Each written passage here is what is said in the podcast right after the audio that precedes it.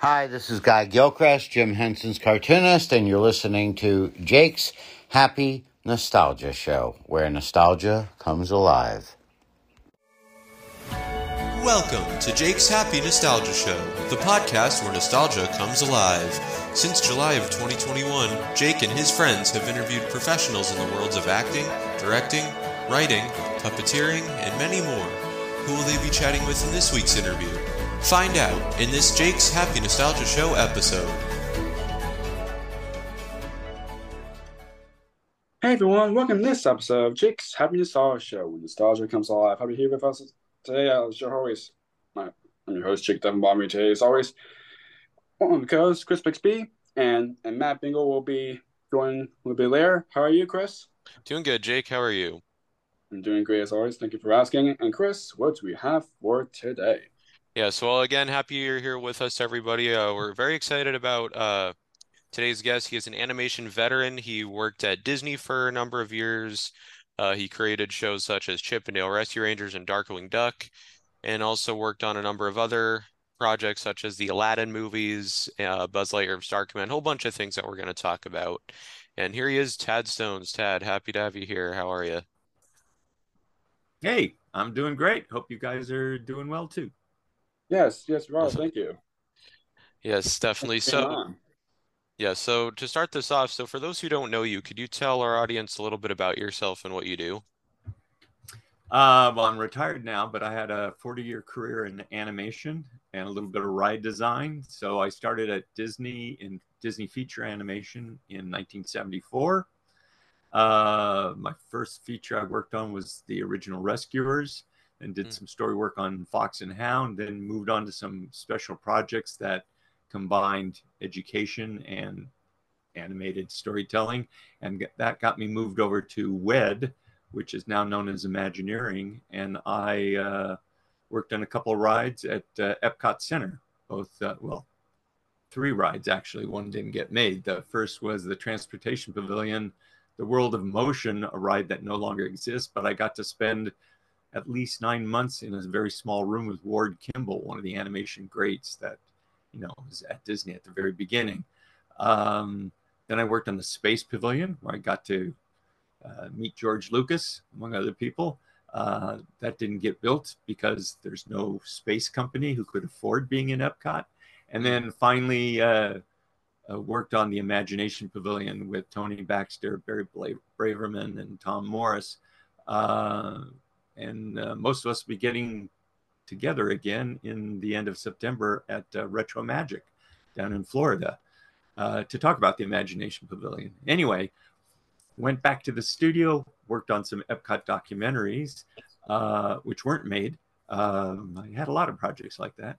Uh, and finally uh, was about to go back into features when they were, but you know, they didn't have a spot waiting for me because you know they were continuing to do features.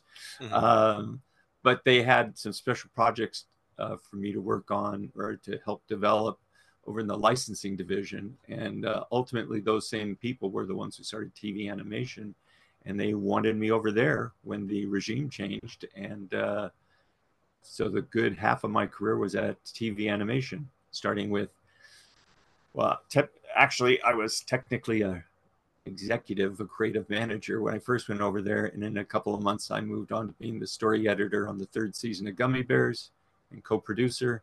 And then came uh, Rescue Rangers, Darkwing Duck, and then Disney spin offs uh, Aladdin and uh, Hercules, uh, and uh, finally Buzz Lightyear Star Command. Nice. And then along the way, did uh, direct to videos. And I think the last direct to video was. Um, there was going to be an Atlantis series, and then they uh, canceled that. But we had enough episodes then that we put that together for a direct video called Milo's Return. And uh, then left Disney in 2003. And after that, worked around the industry at uh, Universal. I did a Brer Rabbit, uh, New Adventures of Brer Rabbit video. Um, I did two uh, Hellboy films uh, Hellboy and Darkwing were probably the highlights of my career. And uh, did some work on Bob's Burgers and uh, finally did a show for Netflix called uh, Kulipari, the Army of Frogs, and uh, then retired. And uh, I've been going to conventions, whichever convention invites me, and I sell artwork there and do panels. Nice. So here you are, getting a free panel. Absolutely. Yeah. So, so before uh, starting a career in animation, how did you grow up and what was your childhood like? Well, I uh, was born in Burbank, literally across the street from the Walt Disney Studio. Oh, wow. Um, and my dad worked for Carnation Company. Now, Carnation Company was always affiliated with Disneyland from the very beginning. They had a Carnation Company cafe. So the company, once a year, had a company picnic at Disneyland. And uh, there used to be in Anaheim, where the Pirates of the Caribbean currently are, used to be a, just a big grassy park with, you know, park benches and stuff. Uh, and that's where they would have the picnic and then and they would set up a tent and they'd do the golden horseshoe revue and they'd play bingo which is seemed normal at the time for me. But now i look back and say you know disneyland is like 50 feet away from us right now right through those gates. And at a certain time of day they opened up the gates and we all spent a day at disneyland. So i got to go to you know disneyland at least once a year. Um, Aw. and one of the things they had was an art of animation e- exhibit and uh, you know Bob, Bob my, my dad had wanted to be a, uh, a comic strip artist or an editorial cartoonist. He didn't get a chance to do it but i had plenty of support when it came to drawing or cartoons and that. And uh, we bought an art of animation book which basically told about the process and i always played around with that. And uh, you know that was you know in college in college basically uh, the suite mate of my girlfriend was the daughter of a disney imagineer and she knew about this training program at disney for animation and i had never heard of it. And uh, i applied um, and got in you know and the girl i was dating is now my wife so that worked out. Uh, nice. That's awesome. So, what inspired you to get into animation? Well, I always loved it. I mean, I like I say, my I had there were cartooning books around the house because my dad's interest, uh, including a correspondence course, the famous artist cartoonist course, and uh, that my dad had gotten, and I just poured through that. And then the um, Preston Blair had done a one of the Walter Foster books, uh, which are still around in every art store. Uh, and the animation book had all the basics of how to design characters and what animation was. And uh, I always loved that. I loved that. I love comic books and uh, wanted to go in, into either. Uh, basically, when I was in high school, um, I felt like, well, the only place that I want to be an animator at is Disney because they're the only ones doing full animation, and that's what I was interested in. Although I enjoyed TV animation, um, so I was focused on that, and my feeling was, well, they have their guys, you know, they're not looking for more, which actually was true in my high school years, and about the time I went to college is when Disney started saying, hey, we should start developing younger animators, and they created a training program, which was really one man, Eric Larson. And they would look at portfolios, and then you'd work with Eric if you didn't know the basics, and you do a little personal tests. So you got two eight week tests, I believe it was. And um, that was it. After that, you graduated and became an in betweener, which I was terrible at. I was almost fired because of it. I was so bad at it. but uh, luckily, I dodged that bullet. Definitely. And I know um when you created uh the Disney cartoons back in the day, you uh co-created most of them with uh Alan Zaslove. Um can you share any of your fondest memories from uh, working alongside him? Well, Alan was great. He was, uh, you know, older than I was. Uh, Alan worked. I think he got coffee at Termite Terrace way back, which was where the Looney Tunes were done. Um, I mean, he was just a little kid, and then he was at UPA Studios. If you know your animation history, UPA Studios was the cartoon company that started doing uh, more graphic design getting away from the typical Disney look, for instance, and rather than right. aping what Disney was doing or the Fleischers or any of that, uh, they did Gerald McBoing Boing and um, you know all sorts of other you know series that were experimenting with the medium much more. And Alan was there for that. And then uh, he worked in TV animation, worked on the Smurfs and all that. And so he was brought over to Disney TV um, for DuckTales, actually. They really want, needed some experienced people who knew how to get production going and all of that. Right. So basically, when we did shows together, I was the guy doing the creative pitches and watching over all the the stories and all that. And Alan would put together the teams, and then generally he would take one of the teams and become a director on it. Um, so he looked over the storyboards and that of his team, and I basically always looked at all the storyboards, no matter who is doing it, because of my background. I was, you know, I think it's maybe a little more common today, but back then there were very few people who did art and writing, and uh, and since I knew storyboard stuff, I my scripts were more visual, and I could check to see if the staging was, you know, good to to get the gags across that we were going for. Um, you know, although obviously a tremendous amount of work, and uh, I could only catch so much, but we got better. We I think more of our gags worked on Darkwing than they did on Rescue Rangers. So I was hmm. always trying to improve the percentage of the vision I had for scripts and then the what ended up on screen. Nice. Yeah, absolutely. And when speaking of Rescue Rangers, you, you're you're it's actually one of the shows that you both created the Rescue Rangers. How did that come about? Mm-hmm. Well, um, actually, let's see. We would have gong shows uh, for Michael Eisner and Jeffrey Katzenberg, and Richard Frank at the time was head of television. Uh, a gong show to be nostalgic for a bit. Uh, this must be the place to do that, right? Uh, there used to be a TV show, Chuck Barris's Gong Show, and it was just simply a panel of comedians, three comedians, and then a stage, and a contestant would come out and they would put on a piece of entertainment. They could sing, they could dance, they could try telling jokes, they could juggle or whatever, but they had like 30 seconds to perform and then after that safe 30 seconds, any of the panel could hit this giant gong. And then a, literally a hook would come out and drag the person off stage. Uh, the uh, and they would comment on how terrible their act was or whatever. And then sometimes they were totally amused and those people won a check or something at the end of the thing. Um, anyway, the gong show is what they called it when uh, the first one I was at actually was very early on uh, when uh, Michael and Jeffrey came to Disney Studios. They had a gong show for feature animation, and we all showed up. There were like, man, possibly two dozen of us around there. You know, of of everybody from you know anybody in story to all the directors to the you know various units.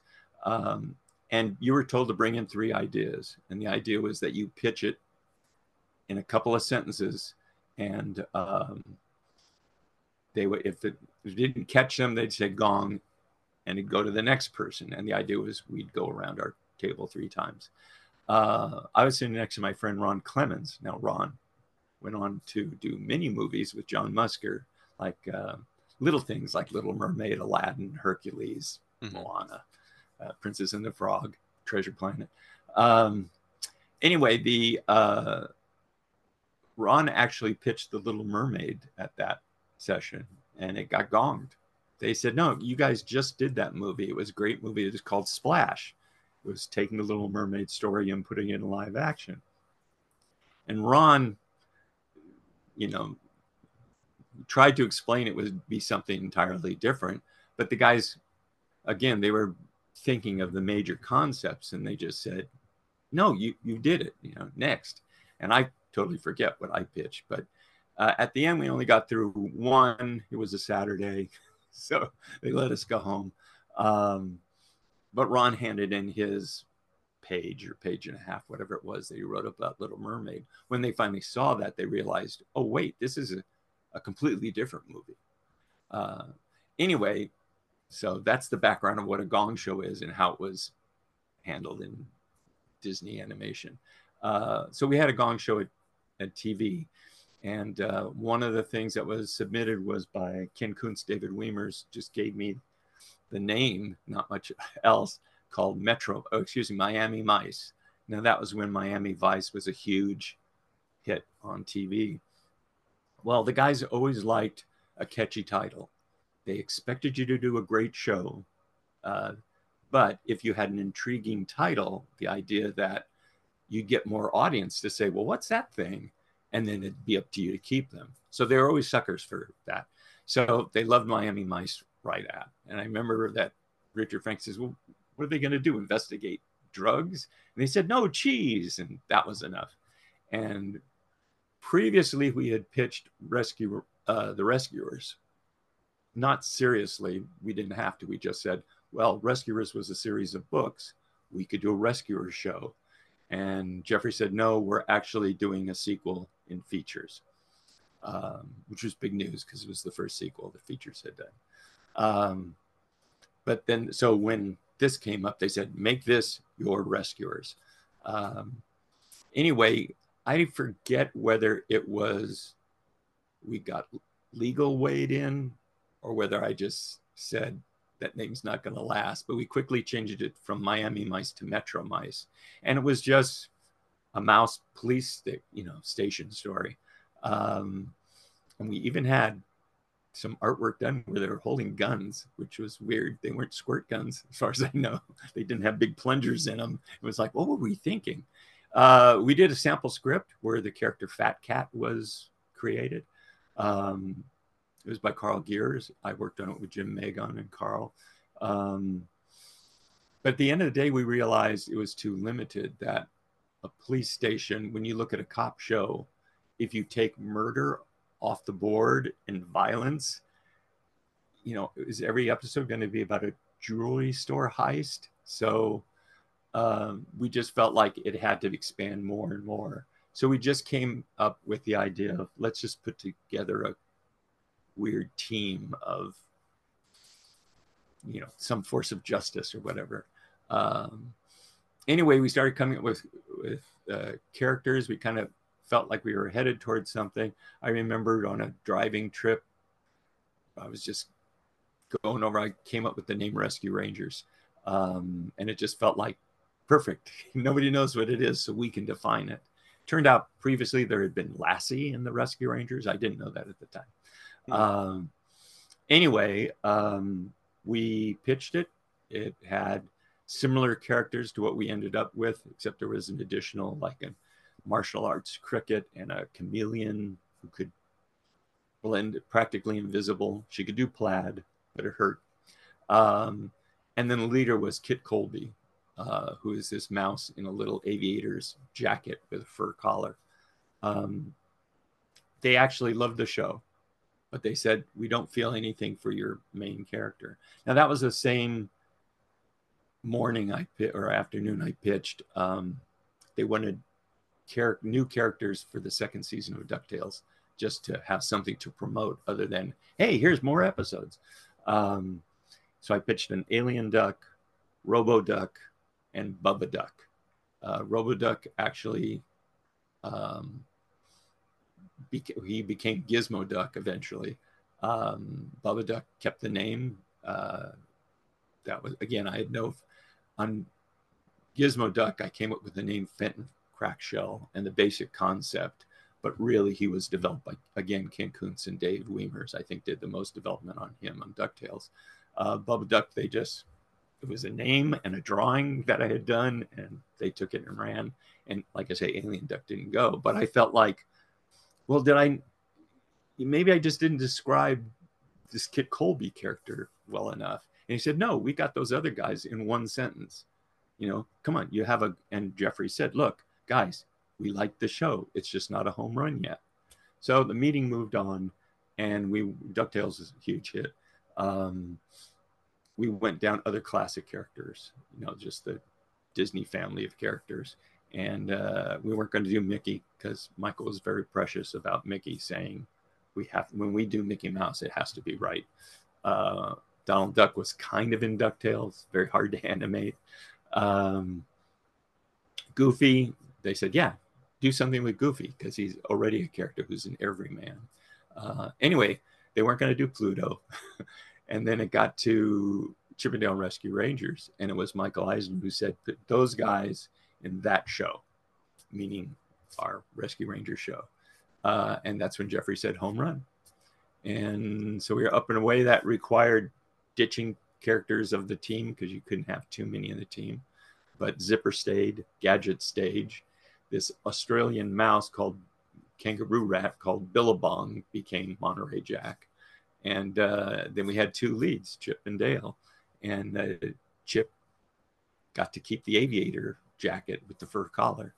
And uh, Dale got his. And somebody gave him an Indiana Jones hat. I don't know where that came from. I worried that it was a little too on the nose for our little adventure. And then Dale, I put in a Hawaiian shirt just because back then, not everybody was wearing Hawaiian shirts. Uh, it was just kind of a crazy loose thing that I fit, you know, fit Dale's personality more. Uh, so that's basically how those guys came up. And then it's about coming up with episodes. And because um, we could kind of write our own purpose for the team, that we could go all over the place with stories. Nice. And uh, kind of similarly with uh, Darkwing Duck, how was that uh, created? Um, there's actually some misinformation out there about the, you know, about this. When you're at a creative company like Disney, it's still pretty big, even TV animation, which was not that big. But there's always circles of people, and people start, much like fans do on the internet, they start connecting dots that not that aren't necessarily there. Um, so some people point to um, Double O Duck episode, which does factor into it, and the Masked Mallard or the Midnight Mallard, something like that, where Scrooge became a superhero. To this day, I have not seen that episode. How uh, Darkwing came about is Jeffrey Katzenberg ordered me to, uh, again, they love the funny names. He said, create a show with the name Double O Duck, but he said it can't be Launchpad because the whole point of the show was to create a new character to merchandise and all that. Um, so uh, my heart wasn't really in it. This is before even Austin Powers. I just, you know, I did a pitch. I think I, at one point, Gizmo Duck was added to it. Um, he might have been early on in some ideas where because I saw some artwork with Launchpad in it, so that didn't quite make sense. Anyway, it was just we put in a, a Donald Duck look-alike, you know, because we weren't at this point we're not designing the character, we're just having a stand-in for the the pitch, and we gave a mask and a hat, um, and a cape. Again, I don't remember who said put him in a mask and a cape, but we needed he needed a secret identity because the show didn't really gain any traction until we added his daughter in. Um, anyway, the uh, backing up a little bit, my first pass in it was just a straight James Bond parody with all the expected stuff in it. And Jeffrey looked at it and said, This is just a James Bond parody. You know, there's no Disney heart in it. And I agreed. You know, and then it was like, I was very lucky that he didn't just assign it to someone else. He told me to do it again. So um, the nice thing back then, we had all all of our story editors were on staff. These days, you get hired for a specific show, and uh, when you actually have a term contract, at least usually that's how it works. When you have a term contract, that means basically Disney owns all your ideas you come up with in that span, span of time, or at least they would like you to they would like you to believe that. Um, anyway, I called in a bunch of story editors that I knew I wanted to work with, and some of them had been on Rescue Rangers and others hadn't. But I showed them the artwork, and we just talked about different things. How do we how do we make this spy not a James Bond parody kind of thing? And Duane Capizzi, who did the animated Alf um, and um, um, Jackie Chan and Men in Black and stuff like that when he was at Disney. Uh, he looked at the picture, which was this, you know, duck in a white tuxedo, but with a mask and a cape and a hat. Um, he said that picture looks more like an old pulp magazine hero, like the Shadow or the Green Hornet, and that clicked for me instantly because I, you know, I wasn't old enough to have listened to all that stuff, but I knew it because I read comics and comics fandom overlapped with old radio and pulp fandom. And uh, I loved that, especially there were pulp heroes who had crazy accomplices, like eccentric characters who helped them out. And that was like a different way of giving a spy a backup team that wasn't Q and M and Miss Moneypenny and all that. It was like a different vibe. Uh, like I say, we didn't really gain traction until not that we had the catchphrase back then, but afterwards we said, what if Batman had a little girl who refused to stay at home? When Gosalyn was there, that added the Disney heart. Um, Launchpad had always been in the, you know, in the perimeter of the show just because of his con- original connection to Double O Duck. And uh, so he became part of the mix. And instead of having this big team, we pared it down to just this trio that was the heart of the show. Um, so we they liked the show. We went out and started selling it as Double O Duck, and then uh, Cubby Broccoli was the name of the producer who produced most of the Bond movies. And uh, they informed us, or at least their legal department informed us that Double O is not a thing. It's there are no Double O agents in MI6. Um, that was Ian Fleming who came up with that, and you can't have it. you can't use it. So we had to come up with a new name we did a contest, and ironically, um, Alan Burnett, who was at Disney at the time, won with the name Darkwing. I said, That's perfect. That's who he thinks he is in his head. I, I added Duck on because it made it sillier, which is more to the feeling of the show. And uh, Darkwing Ducks was born, and we jumped in. And then within a year, I think, Alan left Disney, went to Warner Brothers, and became the story editor of the Batman animated adventures. And Alan stayed at Warner's doing all the superhero stuff until he retired just a couple years ago. Nice. Nice. So I'm kind of curious, do you have any like favorite Rescue Rangers or Darkwing Duck episodes? Uh, Rescue Rangers, no. I barely remember that stuff. I mean, we're talking 30 to 40 years ago, whatever it is. Um, and Rescue Rangers was, I worked way too hard on that, in that we had fewer editors on that than we should have. And I was working 13 hour days. Let's put it this way my day off was Sunday, and I only went into the office for four hours. Um, and it just burned me out. It was so we just got that. That's there's probably in some ways a lot of me in that show because it was practically stream of consciousness. I often wrote with writers on it. Like there were times when um, the writer would write acts one and two. I would then edit those acts and then write acts three myself.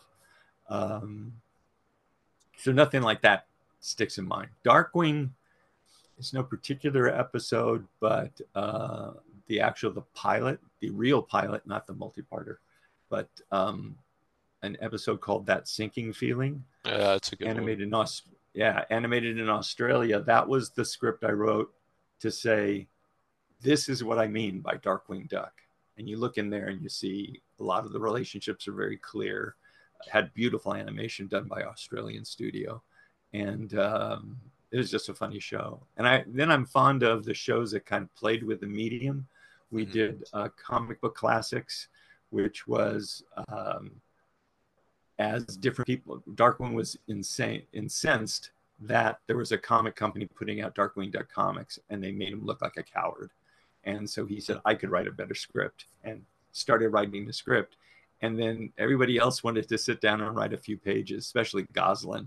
Um, but every time somebody different wrote, the adventure that was somehow happening in parallel to that uh, would change to the extent where somebody put down a coffee cup, a coffee mug on uh, the artwork or on a script, and then Darkwing and Launchpad would slam into a giant coffee mug on the adventure.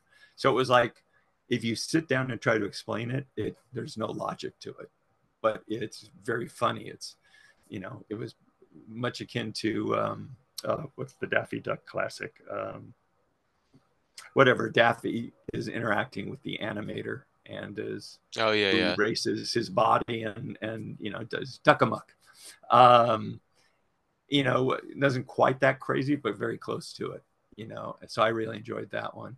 Um, those are two that always stick up. There's one with Splatter Phoenix where they're going in and out of paintings at a museum. Um, I thought was great. Um, fans love the two part Justice Ducks. Um, anyway, it, to me, it was just fun coming up with the crazier concepts. You know, you know, I have a lot of fun in those. Still hard for me to watch the show, but it's because I always see them and say, "Oh, I should have done this, or I should have right. done that, or I should like like I, out, like I like know? I could like I could have done this better or something."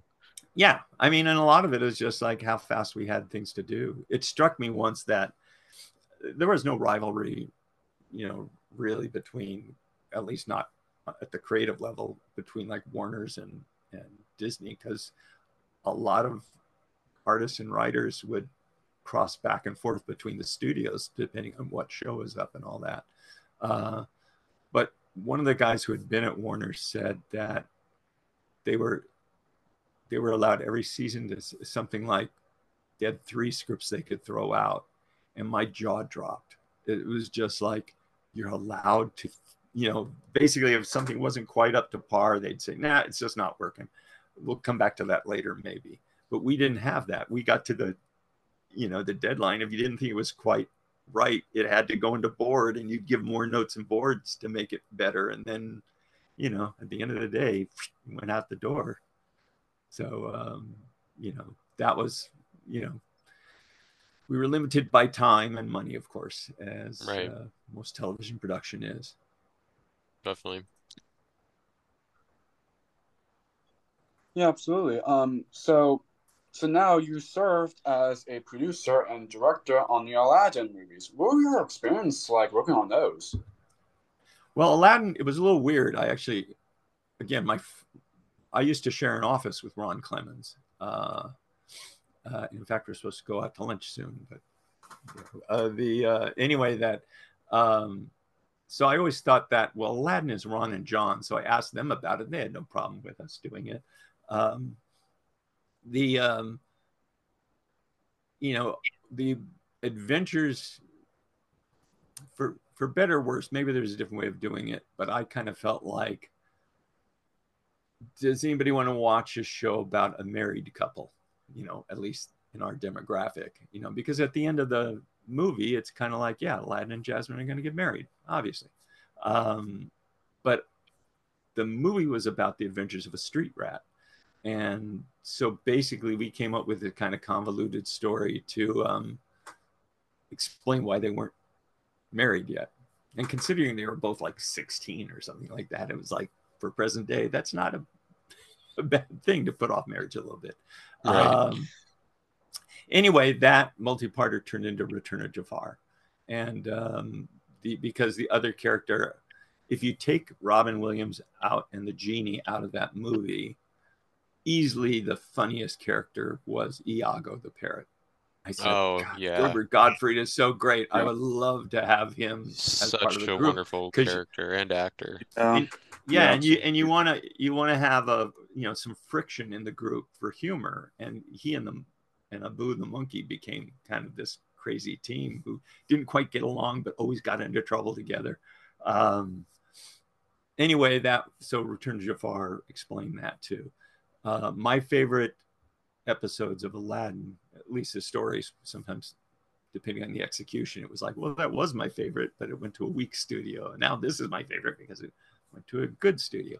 Um, were the ones that were more mythological. Who there was one where, you know, practically a Beauty and the Beast, where this kind of vegetable king, you know, was enamored with uh, Jasmine out in the middle of the desert. Um, love the story of the sand shark. Just the idea of this giant you know, killer whale or larger sized shark that swam through the sand. I just thought that was such a neat concept and all that. And uh, we had uh, a great layout guy, Paul Felix, who later went to features, but he did uh, some concept sketches. Like when a script would come out, he he just feeling out, kind of even before the character designers got to it, would basically do a piece of artwork in pencil that was always incredible and and we get us thinking in different ways and uh, exploring possibilities. And he really loved those mythological episodes too. Um, so it was, you know, the big thing is, of course, we didn't have Robin Williams. We were had um, uh, Dan Castellaneta, who now people know as the voice of Homer Simpson. Oh, you know, yes. was our genie, and Dan is a great, you know, improv person. You know, as well as you know, you know, just a smart guy all around, and he did a great job for us. And you know, would throw in other voices here and there, but you know, his genie made it different than Robin, but still, you know, fun to it. Um, so it was again uh, always in retrospect, it's like, oh, I should have pushed harder for more myth shows, but a lot of that is. Um, I guess why management liked me as a producer is I always had to keep an eye on the production schedule. And um, in Darkwing Duck, for instance, we did a story called Twin Beaks that was based on Twin Peaks. Uh, I thought that was a great idea to do a parody, but I stressed to the writer that I said, this has to work for somebody who's never seen the show because our audience is probably not staying up that late and is probably not watching Twin Peaks. Um, and he did a pass on it, an outline, and it was like, no, this is this is too inside, and some of your gags are just doing a animal character of a character that's in the TV show, and it's like, yeah, we there's a log lady in that show, and we have a log duck in the show. It's there's nothing there if you don't know the original. Um, so, in fairness to the that writer, I said I have to take this one over because that judgment call is going to be totally subjective to me as the showrunner. So that came out to be a really cool, fun episode. Um, and one of the story editors who didn't watch Twin Peaks came in. He said, "I love the feeling of that. That was so different and all that." We got all excited about we should do more like that and find other shows to kind of parody, but we disguised the parody element. Um, it was a great idea, but you have to go with the shows or the stories that present themselves to you. And unless a story editor takes it on himself to say, I'm going to come up with one of those shows, it's like, well, here's something a writer pitched me, and I think it's a pretty good episode. What do you think? And I can't put that aside and just say, no, I'm waiting for some bit of genius based on a TV show parody. Uh, no, we had to go for that. So, same in Aladdin, I would love to have seen more mythic shows, but that's not necessarily what people were pitching us. Um, but still, I think overall, and we did, you know, at a certain point, decided we needed a different kind of a villain, and uh, we came up with, okay, what if we had an evil Aladdin? And that was Mozenrath, uh, who's named after the two writers, Bill Motz and uh, uh, Bob Roth. So Motz and Roth become Mozenrath, and they've currently are writers and producers on um, the Ghost of Molly McGee. They've done several shows. Oh yeah, um, which I think is a great show too. Uh, so I mean that was fun, you know, playing with that Aladdin universe, and um, you know, again trying to get the feeling of the Arabian Nights, and then finally, because Return of Jafar was so successful, they wanted another one, and with Aladdin and the Forty Thieves, had a little more time to do it. We got Robin Williams back, um, and that I think had a little more substance to it, uh, a little more unified story, and and some good songs throughout. So oh yeah. that was doing Aladdin, yeah.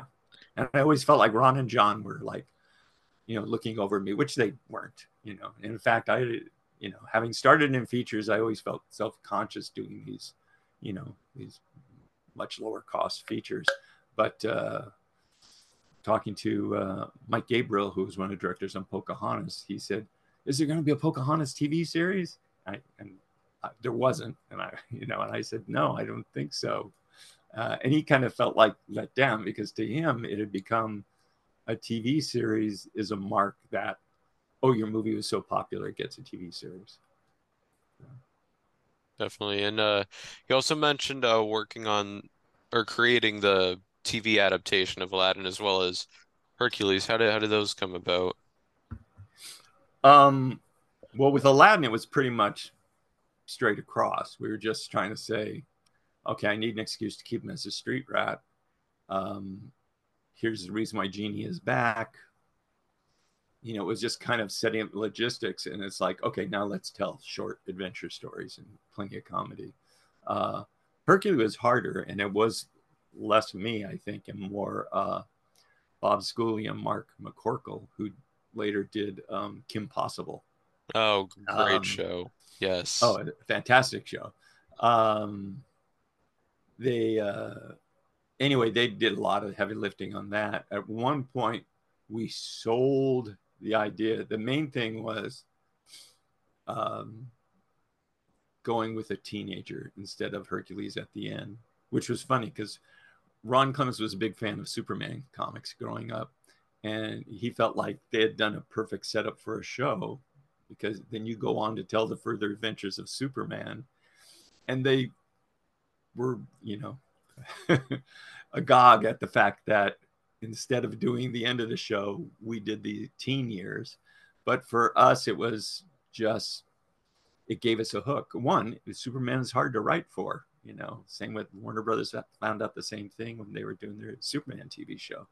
Um, the because kind of his emotional arc is done. So you're now, where's our stories going to come? Whereas in high school, it was like he had these incredible budding powers, but he's still awkward. And there's all the school is full filled with uh, other mythological, you know, characters, you know, various deities were in their teen years. Um, but Mark and Bob really had the genius touch for that. Uh, I was mostly on, you know, production I mean, watching over the production. I mean, he still had input on stories and things like that.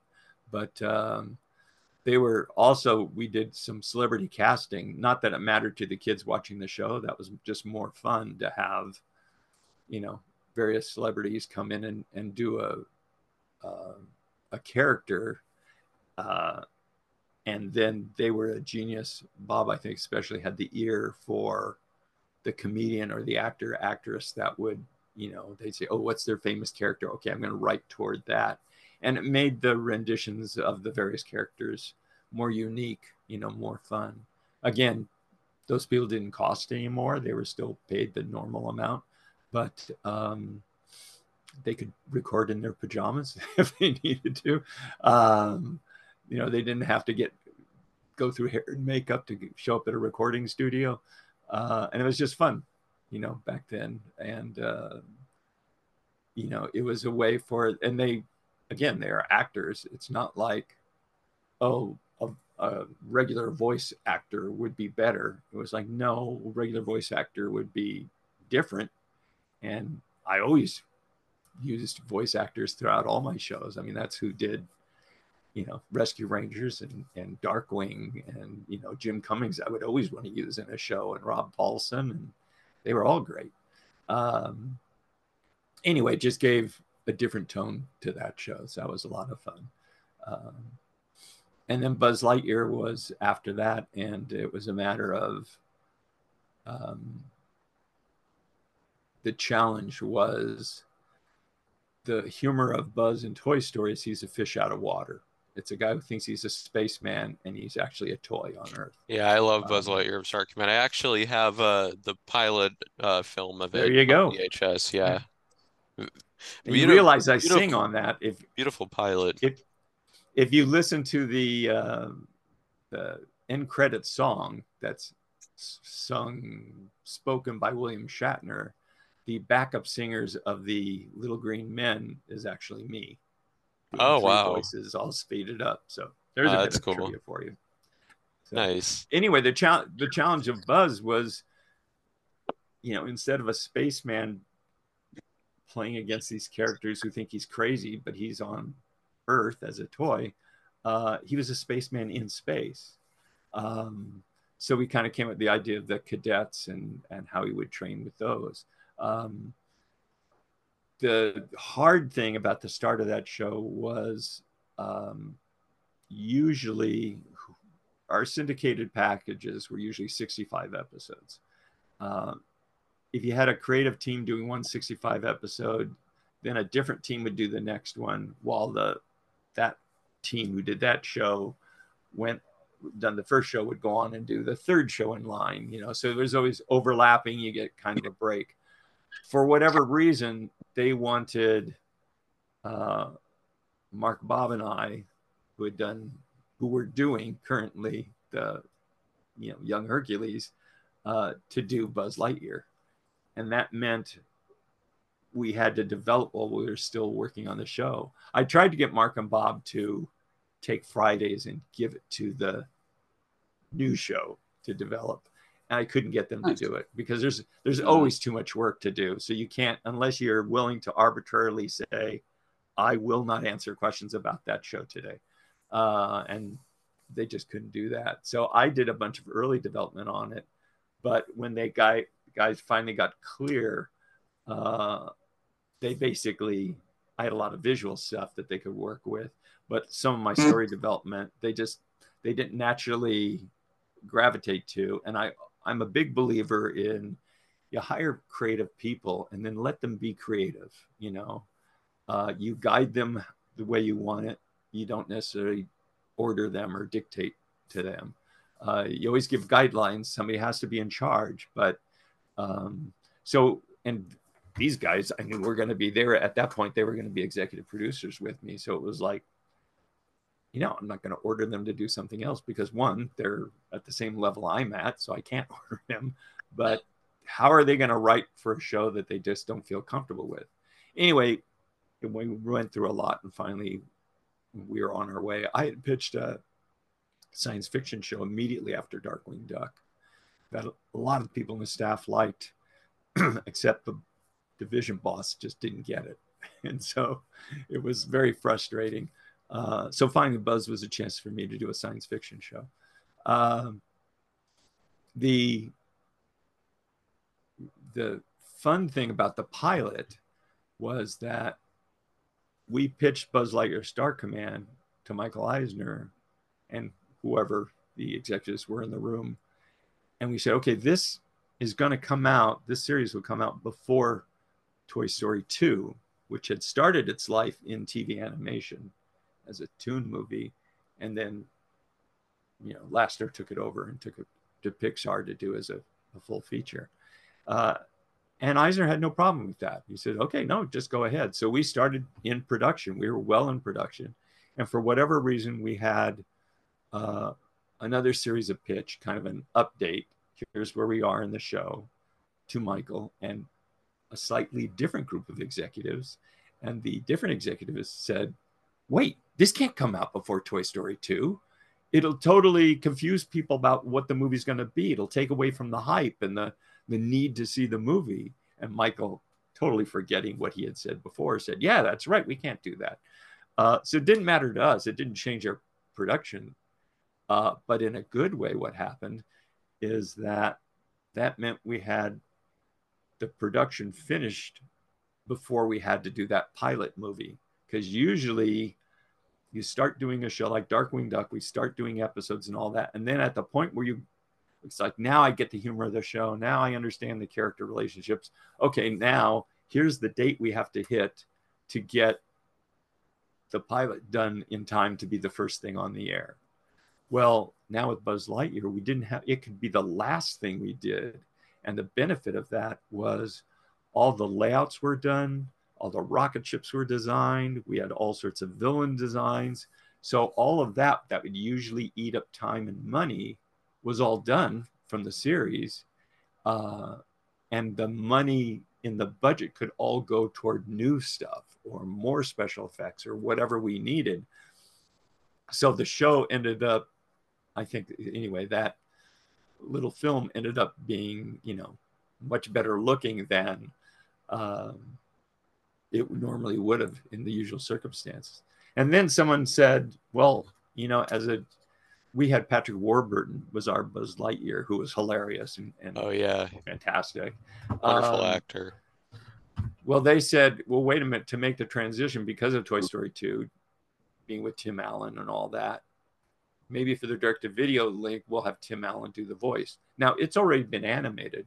So Tim had to do ADR, meaning you've seen this on back uh, behind the scenes films, I'm sure. And that is you're listening in a headset, you're watching the motion picture, and a beep goes.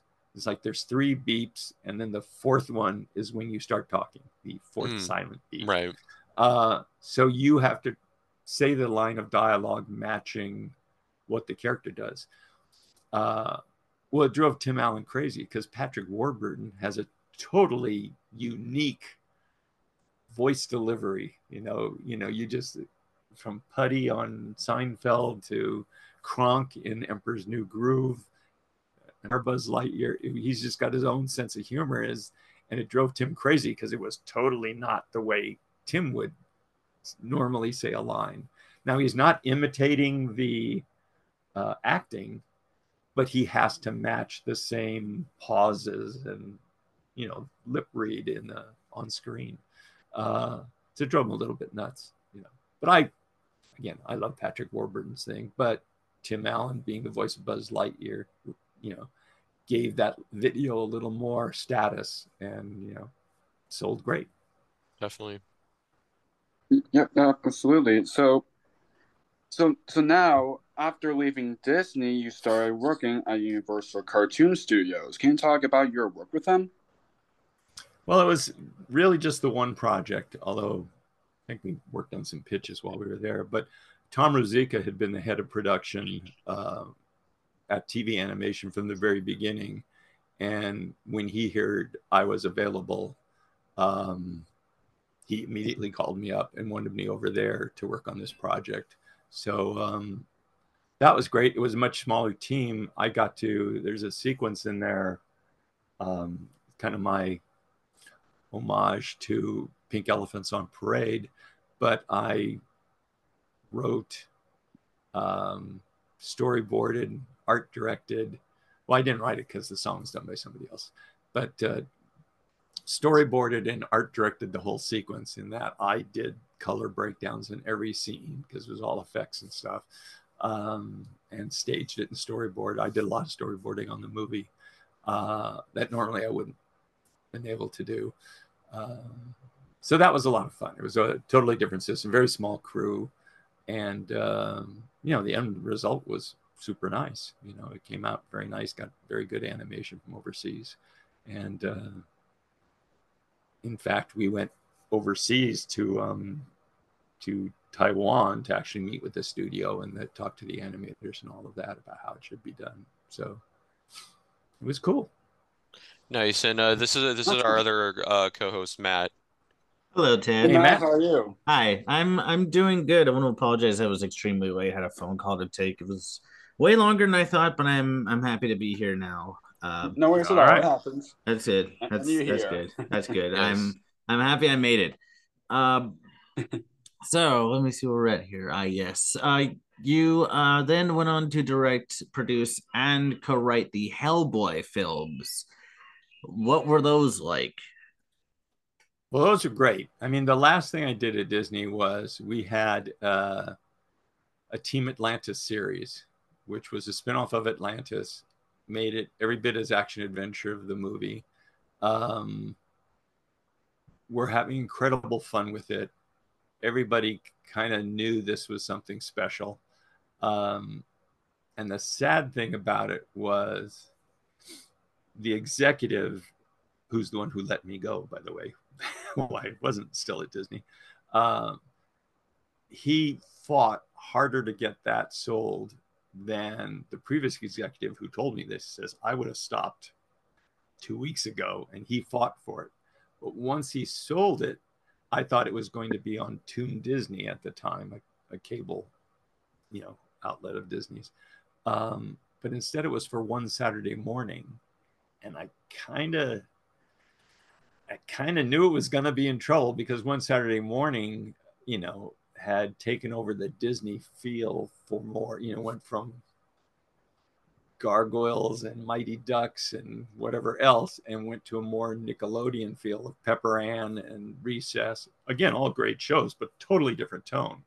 So the idea that atlantis was going to be at the end of that it just didn't match at all. And it was kind of shoved down abc's throats. They weren't happy about it. Um, but we were having fun. We're doing great stuff. But the sad thing is the writers were way far ahead so between you know you're you're so far ahead on scripts, and then beyond that you have outlines that have been finished, and beyond that you have premises that you've sold and are ready to go. So we are like 30 plus episodes in, and we knew how much, you know, you know obstacles we were hitting, you know, by this executive. For instance, we we did a great episode that no one will ever see, but a great script for the Loch Ness monster. And it, you know, they mentioned, well, shouldn't this be more like in search of, like at the end, we don't know whether there's a monster there or not.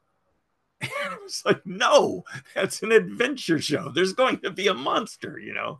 Uh, we did a show about the Bermuda Triangle. The overall premise of the show was that Atlantis had been once this incredible situ- civilization with these flying vehicles.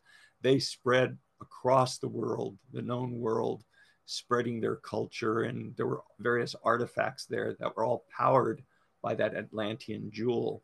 Uh, when the original Atlantis adventurers repowered that jewel, these artifacts that had been sitting in museums or personal collections were all re-energized. And it turned out you thought that was a nice paperweight. No it was a portal generator or something you know? So that was the idea that where it had some sort of mystical power.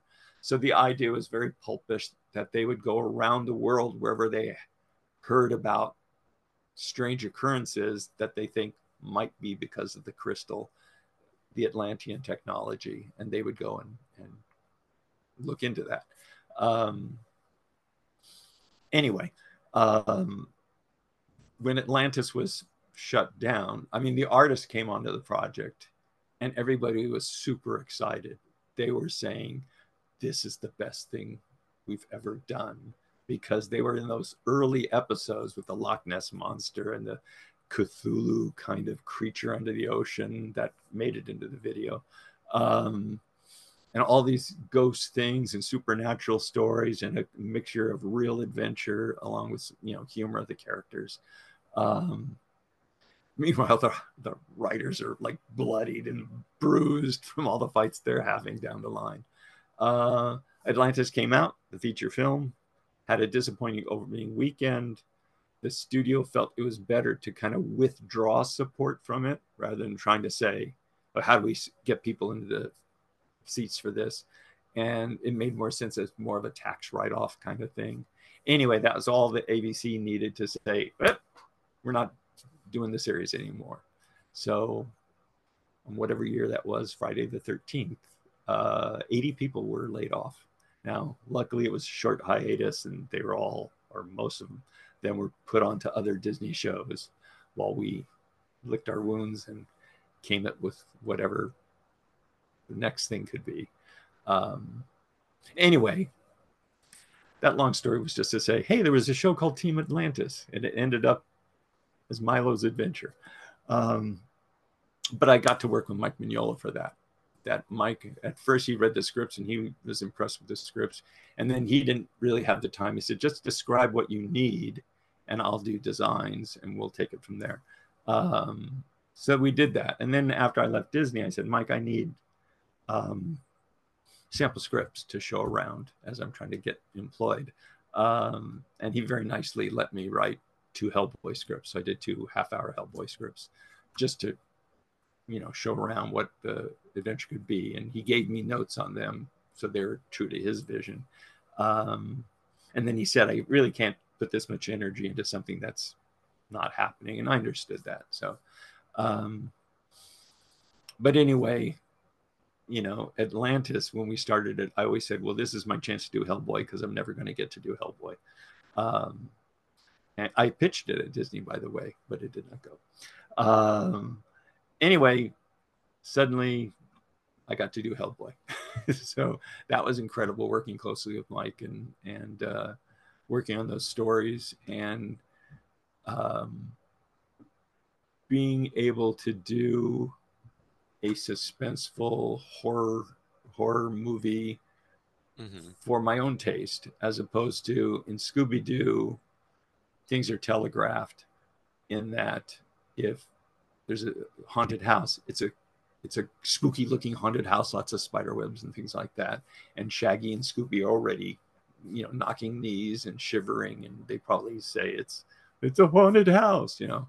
Whereas when we did that, you know, thing in the Hellboy movies, uh, in the second one anyway, we let them split up and they each had a supernatural experience that sold that it was there's ghosts here. Um, the, the execution wasn't always as much as I wanted, but you know, again, the you know the concepts were all there, so it was just fun being able to write that. And I was a huge Hellboy fan. The um, um, I know a lot of times people would show up at San Diego Comic Con and say, "Oh, I've been a big fan of the show," and then you know, or of the comic, and people would say, "Yeah, yeah." So like you bought all the comics after you got the job, and it's like, no, I used to post on Hellboy, you know, message boards, you know, and and some of the friends I made there, I'm still friends with, and they've stayed at my house on the way to Comic Con and all that. Oh wow. Um, so I really loved, you know, Hellboy and his universe. It's like here's behind me is all this Disney stuff. That wall is all the Hellboy stuff. So, um, oh wow. Ah. Oh wow, so as nice. Tilt up a little bit. There's Mike Mignola original artwork and, and uh, stuff like that. All right, back to the Disney wall. there we go. Uh, nice. anyway, so it was an incredible project. We were supposed to do many, many, you know, I think they had the project for like seven years. So the idea was to do it like seven movies, you know, smaller in scope, that treating Hellboy more like, I don't know, Sherlock Holmes or somebody who'd have a smaller case because Guillermo del Toro with his movies always went for the huge concept and and kind of rewriting the mythology that that Michael had come up with. Pardon me as I shift things around. Um, but the company we were working with was bought by Starz Media, and Starz said, "Well, we really, we actually wrote a third script with uh, Lobster Johnson in it and the origin of Hellboy in it." Um, but uh, you know, they said we're not interested in. First of all, they bought the company largely for the library of movies that they had. Uh, and they were kind of surprised that there there was an animation division, and luckily the animation division did The Simpsons, um, which was a show they had heard of. so, Right. uh, I mean, they weren't writing The Simpsons; they were the production company that storyboarded and did the layouts and the actual production on Simpsons, uh, and still do, I assume. Uh, anyway, so suddenly our Hellboy movies dis- dissipated. Uh, you know, in the meantime, I did while waiting for the go ahead on our third Hellboy script. They had me do uh, Turok, Son of Stone, which is a comic I remembered, you know, by Gold Key when I was a little kid going to the barber shop and picking up the comic books that were sitting there to read. Um, and it's probably the most violent thing I've ever worked on. And in fact, uh, the uh, guy who um, who was the company who was you know hiring us to do the movie you know question if i had the background because he's this disney guy they said well he did hellboy and all of that. And he said no no this is going to be visceral. And it's like i remember we storyboarded something that was in the script which was a guy being hit with a tomahawk sideways in his mouth. So basically it cut through his mouth and his head flopped back. And it was in the script. Um, and we boarded it and the guy you know watching the you know the story reels kind of went oh that's too much that's too much And I just said, it's in the script. So, you know, other than doing the classic, oh, shadow on the wall, except it was bright daytime, you know, I don't know how you would make it any less and get the idea across. Right. Um, so anyway, that was, you know, crazy time there. But, uh, you know, I came up with things at the end. Uh, luckily for me, my agent had made a deal that was for X amount of years. And so when Hellboy was canceled, they wanted to let me go. And the agent said, ah, ah, ah, ah. you know, you got to pay him to the end of this year. Uh, so instead of just sitting around or writing stuff on my own, as maybe I should have done, um, I tried selling shows when I was there, you know, taking properties that other people owned, but then we would pitch it to them, like uh, Thundarr the Barbarian and the Herculoids are two things that we came up with a different way of doing and pitched to Warner Brothers and uh, pitched to Cartoon Network. And Cartoon Network said, You have the rights to these? we said, We thought you had the rights to these. And it turned out Warner's is like a little less like Disney, where every division they've taken over time, you know, has different little kingdoms in it. And it's like nothing got to go ahead unless they merchandising was behind it at the time anyway that they liked the project and they thought it worked into their merchandising plans they could get enough toys out of it um, so never went anywhere and i was always which is fine except that especially with herculoids it's like here's a little kid with all these science fiction monsters and space aliens sure seems like a lot of toys to me. Uh, and I just never knew if it got pitched to the right people. You know, I was just frustrated with that. And that if it had, and they said no, no problem. That's how things work. Um, the Thundarr the Barbarian was actually a comedic take on it because the concepts are so goofy. Uh, the uh, but we didn't even pitch it because as soon as we said Thundarr the Barbarian, they said, no, Timm, Bruce Timm has ideas for that. I don't think he ever did them, but that was enough to like, okay, we'll put down this beautiful piece of artwork and ignore it. Uh, so that was it. And then I think I was unemployed for about a year and a half. Just like I had hit that point. Was I in my 50s? probably somewhere in there. We're just like you're too old to be hired, um, or to get a new agent to get taken on and all that. So finally, I got some scripts here and there. I worked on did a couple of scripts for Generator Rex, Generator Rex, yeah, um, which lasted two seasons, I think. Uh, also did a did some storyboard work here and there on Ben 10. Um, uh, not much, just basically guys who used to work for me saying, "Yeah, I got something to keep you alive," um, and uh, ended up working at Bento Box and worked on uh, was hired to do a show called Neighbors from Hell, and then worked on uh, the pilot of another thing and ended up on Bob's Burgers.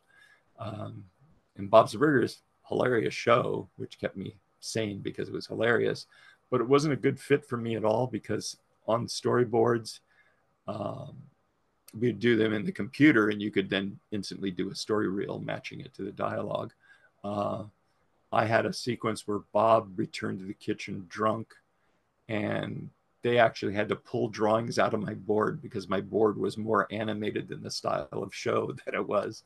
Uh, anyway, you know, for a while I worked on a pilot for Disney called uh, Beverly Hills Chihuahua, which was just a pilot experiment produced by Bento Box. So the idea was if that sold, Bento Box would make it for Disney, and I'd be in charge of that thing.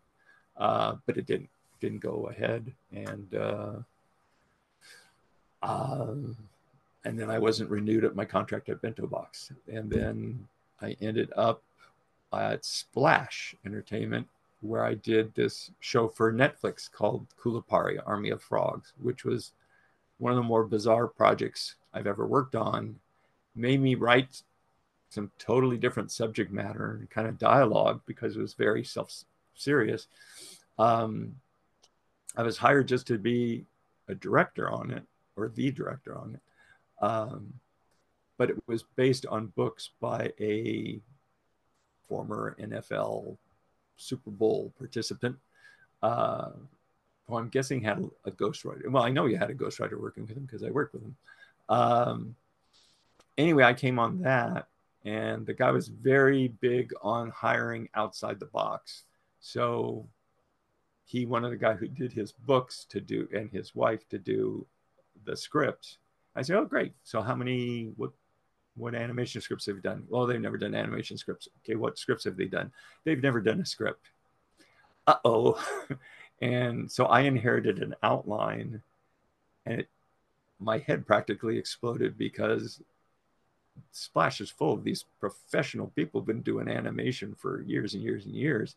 And it's like, how did you read this and think there was something here? Because it was just, you have to write visually even if you're not writing visual gags, you have to see the movie in your mind and make sure you're describing things that you could see an animated character doing.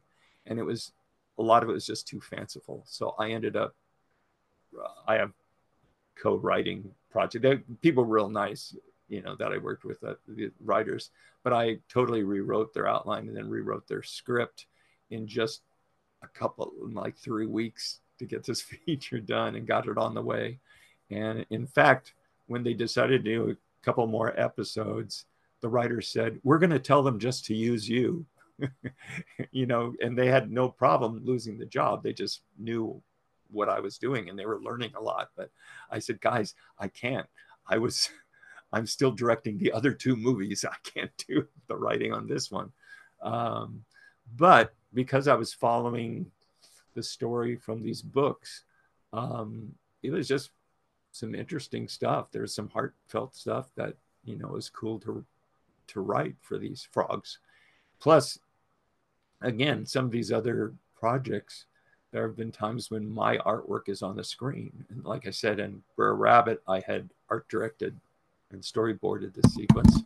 Um, in this case, the title sequence were kind of my version of X-ray art done by the Aboriginal people of Australia, um, much more colorful and not being historically accurate, but gives you the sense. But it's actually my drawings that they put into After Effects and created this cool, you know, title sequence.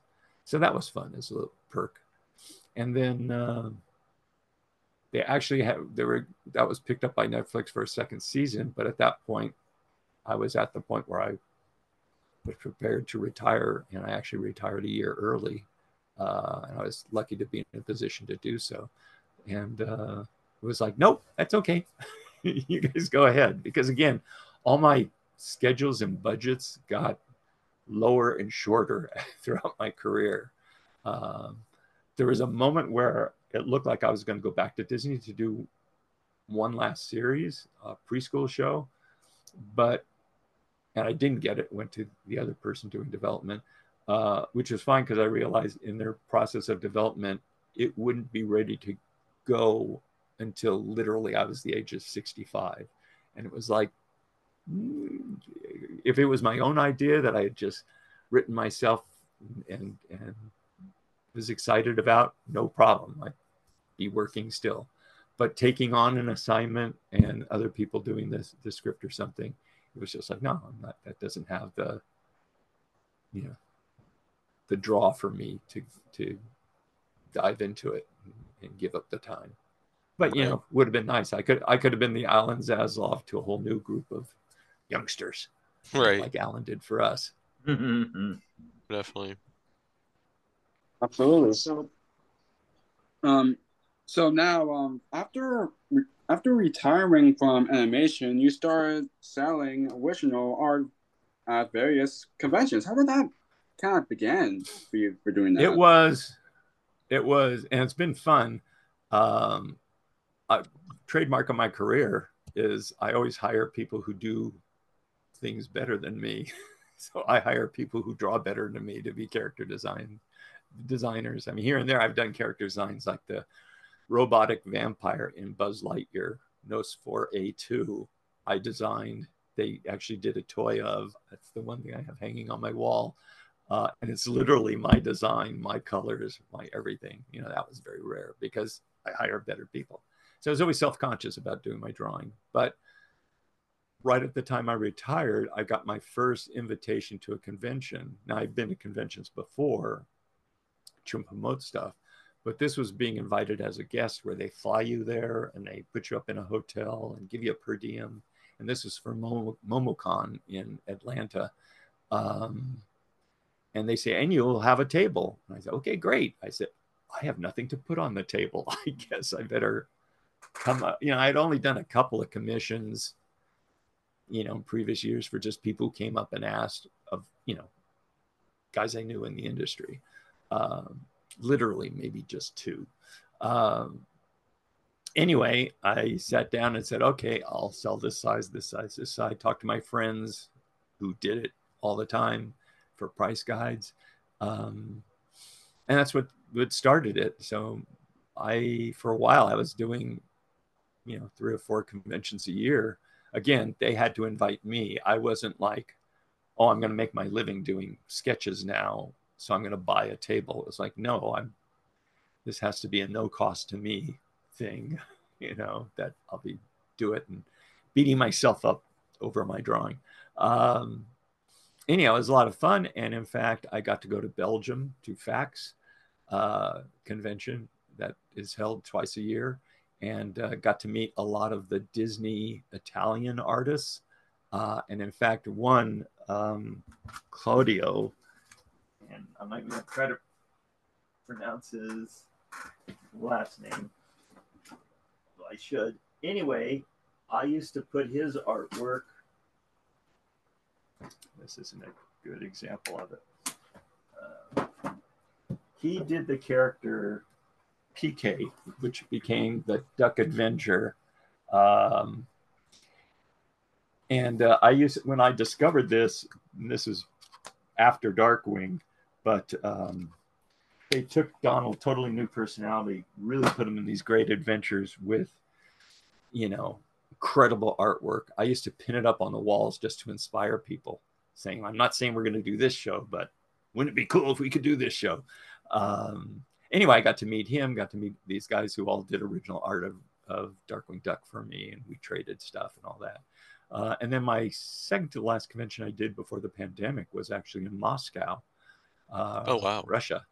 Wow. And that was an eye opener. I was kind of confused going up to it because they were trying to schedule me and they were just talking and in a weird way, they're saying, well, we think you'll do signings for three hours and then two hours of drawing or, or selling this. Or, and it just seemed like, I mean, I had, like in Belgium, I had a line at my table, but it was like 10 people deep at most. It was a smallish convention. Um, when I got there, there were people who were stood in lines. Batgirl, a woman in full cosplay, said she was in line four hours uh, and made many friends in line. But I couldn't believe that. I said, well, unless you've got there before lunch, and I took a two hour lunch where half of it is an interview and half of it is eating. I couldn't believe that. Uh, but the guys pointed out, and I finally understood when I got there that Chip 'n Dales Rescue Rangers, um, Darkwing Duck, I think DuckTales, and somebody told me Teenage Mutant Ninja Turtles were like the first animated shows to be shown in Russia after the Iron Curtain fell. So every child of that generation saw those shows, every child. Uh, and then they would go to the kiosks on the weekends where people had bootleg tapes and would buy the tapes, which would have like three episodes on them, and watch them over and over and over again. While we were there, two policemen came up and were asking about how long are you guys going to be open? And the guy's running the table with me and it was like instead of my one little table it was like four tables. It was a comic company who had brought me over. Um, they thought they were in trouble and the guy said no no no no we just wanted an autograph. And you know and i i wish i had pictures of my own of the guys but they took pictures with me. Um, wow. anyway that's what I said that they all grew up with this show and that's certain thing. So he was called the black cloak there, and um, and instead of "Let's get dangerous," he, it was a a different phrase, like something like pull the chocks or it was something like air pilots would say and getting ready to go. And it's purely a matter of lip sync. Use black cloak because trying to translate darkwing duck into russian would be many more syllables than would fit in that duck's beak. Um, but that was incredible. I was like a rock star there and they were so friendly and and just just I wrote a huge letter to my crew, you know, put it online saying, like, you know, I'm the stand in for all of you guys. Yeah, in animation, WGA type terms, as the showrunner, I'm the creator of these shows, but it takes a village, you know, to character designers and background painters and color stylists and, and obviously tons of writers and all that uh, to do these shows. And I said, this, this outpouring of emotion was incredible. Um, and I said, that's because of you guys. It's what you did, what we all did together. And in fact, going to those conventions, uh, that first convention, I, for the first time, learned that our shows could affect people more than just entertaining them. Uh, again, my friend Ron Clements, I came to Disney right after Ron Clements, right before Glenn Keane. And those guys working on features could go into a movie theater and sit with an audience who is watching their movie and they know what's working and how effective it is, you know, because they're just hearing the audience reaction. We didn't have that. We had ratings that back then came out. Well, they weren't like overnights. They came out much later because it was syndicated show. Um, when I went to this convention, I had two women who didn't know each other, they did at the end, but uh, who said basically because they had a terrible home life where the father wasn't there or the father was abusive or something, that Darkwing and Gosalyn, his daughter, his adopted daughter, that their relationship was like an anchor to them. It just meant so much. And the next day, a woman vendor walked over to me and said, You know, I never watched cartoons when I was a kid. I said, weird thing to say to a guy in front of a big banner with Darkwing Duck on it. She goes, except for this one. And I watched it over and over and I watched it until I went to junior high or whatever. And then I told her about the other women and, and she goes, huh, maybe that's why. And it was like, well, sorry about your life. Glad I could help. Um, hmm. So, you know, it was amazing to go to conventions. I love it to just interact with fans. And I've gotten better at my artwork. Um, but that all stopped with the pandemic. And I've yet to get an invite. And only now am I at the point. I mean, a lot of people got COVID at San Diego. Um, I'm at the point where if the convention's right, I could see going to one, but I haven't gotten any invites, nor have I chased them. I used to write letters to conventions, introducing myself and saying, "Hey, would you like me as a guest?"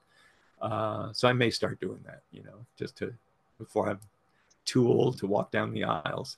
Yeah. Um, you know, to to make that connection. You know? Nice. Absolutely, it's it's certainly interesting how popular shows like that became in Russia. It's yeah, very, yeah. Well, here's the thing: in Russia, they pointed out to me that all the stuff we were parodying. So not only they didn't have cartoon shows, there were like mini shows. They were usually about Russian folk folklore, and the animation was minimal. Um, so you had these colorful adventures coming, showing a whole different world than those kids lived in. Uh, but not only did we get credit for um, Darkwing having anvils falling on him, they didn't have superhero shows back then.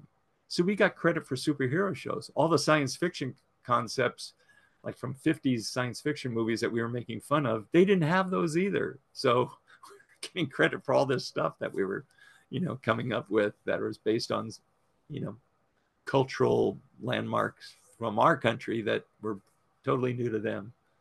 So the guy said, Dad, we didn't know Darkwing was a parody. so it's cool. That is cool. That is really cool. So, to anyone watching or listening, what would you like to say to those who have supported your work throughout your career?